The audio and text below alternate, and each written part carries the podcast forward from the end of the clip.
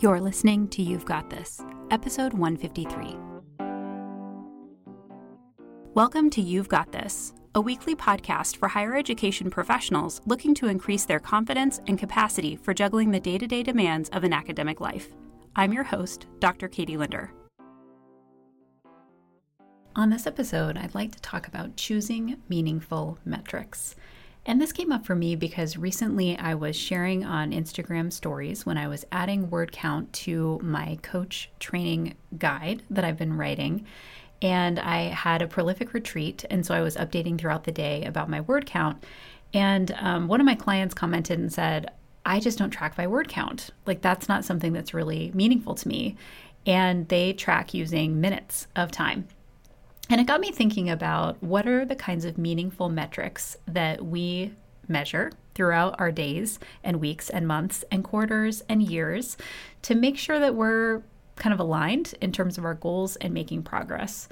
And when it comes to writing, there's word counts and pages and minutes, but in my life, there's always a lot of check boxes or percentages completed of a particular project or different milestones that I set up or even goals just broken down into basic timelines. So I have a sense of when during the year I'm going to be making progress on different things.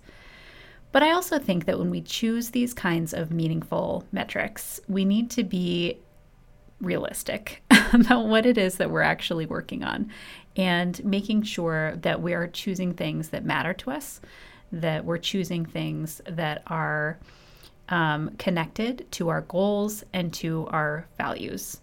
So, I thought I would share a few of the current metrics that have been really meaningful for me. And of course, I would love to hear some examples from you as well. So, right now, one of the metrics I'm paying attention to is how much tea I'm drinking. And at work, I can tell what this is because I have boxes of tea bags. And as they run out, I know that I'm drinking a certain amount of tea. And what this indicates to me is that I'm taking regular breaks to get up and refill my tea, but also that I'm staying hydrated throughout the day because, especially in the winter months and the rainy season here in Oregon, I'm more likely to drink water if it is warm. And so throughout the day, usually I'm drinking peppermint tea um, and so that is one metric that is meaningful to me. Another metric right now that's pretty meaningful is how many steps that I'm taking. And I am trying to hit 10,000 steps every day. And I've been able to do that now for over three months. I'm on a bit of a streak. But really, what that means to me in terms of it being a meaningful metric is that I'm getting in my morning walks, which are really important to me in terms of solitude time and in terms of things like just catching up on podcasts. So um, it's not necessarily even the exercise part, although that's helpful too. It's an indicator to me that I'm able to carve out that time to be by myself. Now, the other indicator that is kind of part of my morning routine right now, another meaningful metric, is how many pages I'm filling in my journal because I'm trying to do morning pages, three pages a day. And so, as I'm filling up this journal every day, and again, I've been doing this for a couple of months now, over a couple of months now, it's showing me that I'm carving out time each day for some solitude to do that journaling, but also just for reflection and asking myself the important questions that I need to answer in terms of thinking about what I want to move forward with, what I'm prioritizing, what's on my mind. So that's a meaningful metric for me. Now, if you have been following my Instagram stories, you know that word count is a meaningful metric for me right now. And I'm specifically working on that coach training guide manuscript. And really, what it means to me is that I'm moving closer to launching my new coach training program that I am so excited about. I really believe in it. And I will be sharing more on this soon.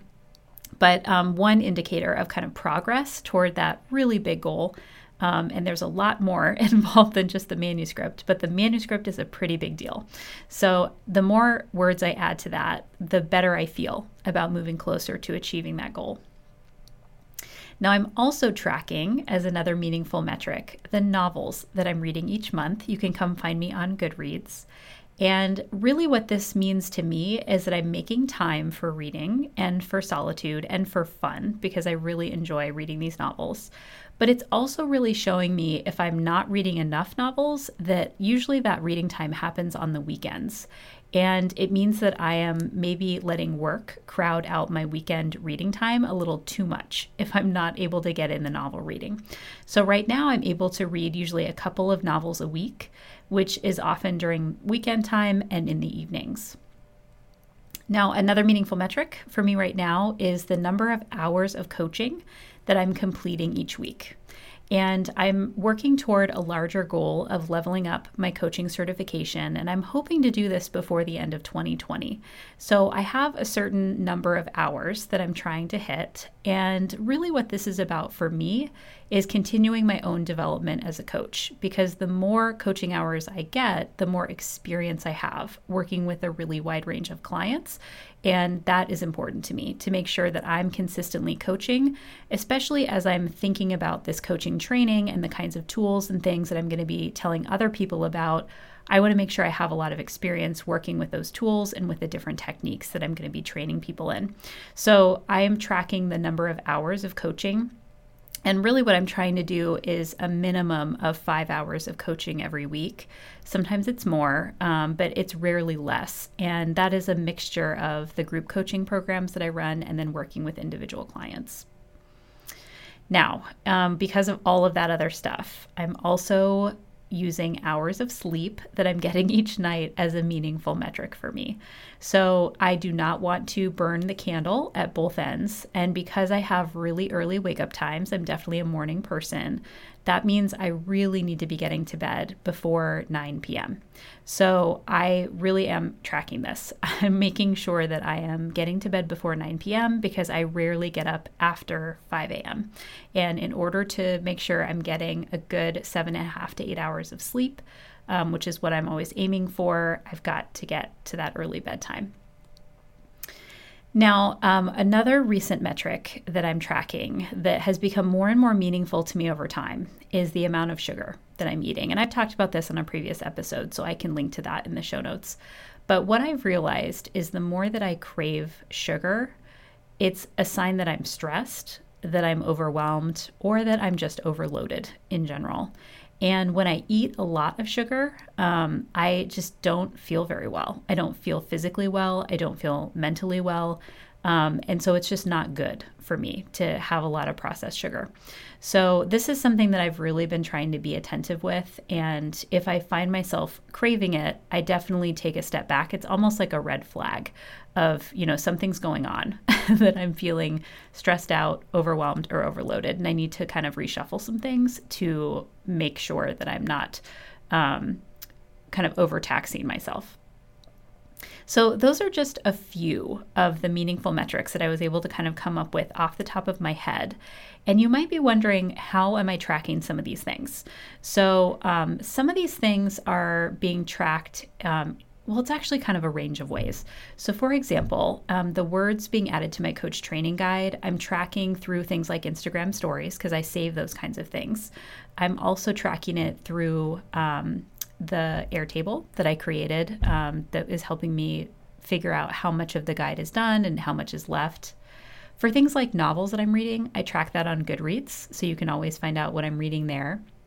For things like the number of hours of coaching I'm completing, I track it in an Airtable. Um, and that's in part because I do need to share that with my credentialer for my coaching. So it's something that I do need to track and share with someone else. But things like how much tea I'm drinking, um, it's really just very informal. when I run out of tea, I know that I'm consistently working my way through the boxes of tea in my office. My steps that I'm taking are tracked on a Fitbit um, that I am wearing uh, all, all the time, pretty much. And in terms of how my journal is filling up, I'm really just making sure I hit those three pages every day. And of course, eventually I'm going to have to buy a new journal because the old one is going to be full. The hours of sleep I'm getting each night, I'm really just trying to track am I getting to bed at a decent time and when am I getting up? Um, I'm not wearing any kind of sleep tracker or anything like that. And then, really, the amount of sugar I'm eating, it's paying attention to my cravings. And I do track a little bit the grams of sugar that I eat. I'm trying to eat um, 11 grams or less of sugar every day. And that is the equivalent of like a Larabar if you want to kind of have a sense of what that means. Um, and that's based on kind of recommended dosages of sugar. oftentimes we can eat a ton more sugar than what we intend, even with things like um, fresh fruit. So, there have been a couple books that I've read on this topic. I can link to them in the show notes. One of them is called The Case Against Sugar, which I think is kind of a helpful tool if you're thinking more about this or you want to learn more about it. So I measure these things in different kinds of ways, but in ways that are realistic for me, in ways that are easy for me to track the information, and in ways where I see the information on a regular basis so that I'm being held accountable to the kinds of things that I want to be tracking and that feel like meaningful metrics. So, of course, I would love to hear what are the meaningful metrics in your life right now. You can always email me at contact at katielinder.work. You can tweet to me at katie double underscore linder. You can connect with me on Instagram at katie underscore linder, or you can always write me a letter at Katie Linder, P.O. Box 1621 in Albany, Oregon 97321. I always love to hear from you. Thanks so much for listening. Thanks for listening to this episode of You've Got This. Show notes and a transcript for this episode can be found at katielinder.work slash podcasts. You've Got This is part of the Radical Self Trust podcast channel, a collection of content dedicated to helping you seek self knowledge, nurture your superpowers, playfully experiment, live your core values with intention, practice loving kindness toward yourself and others, and settle into your life's purpose. Learn more about the RST channel at katielinder.work slash podcasts. If you found this episode helpful, please also consider rating and or reviewing the show in iTunes. Thanks for listening.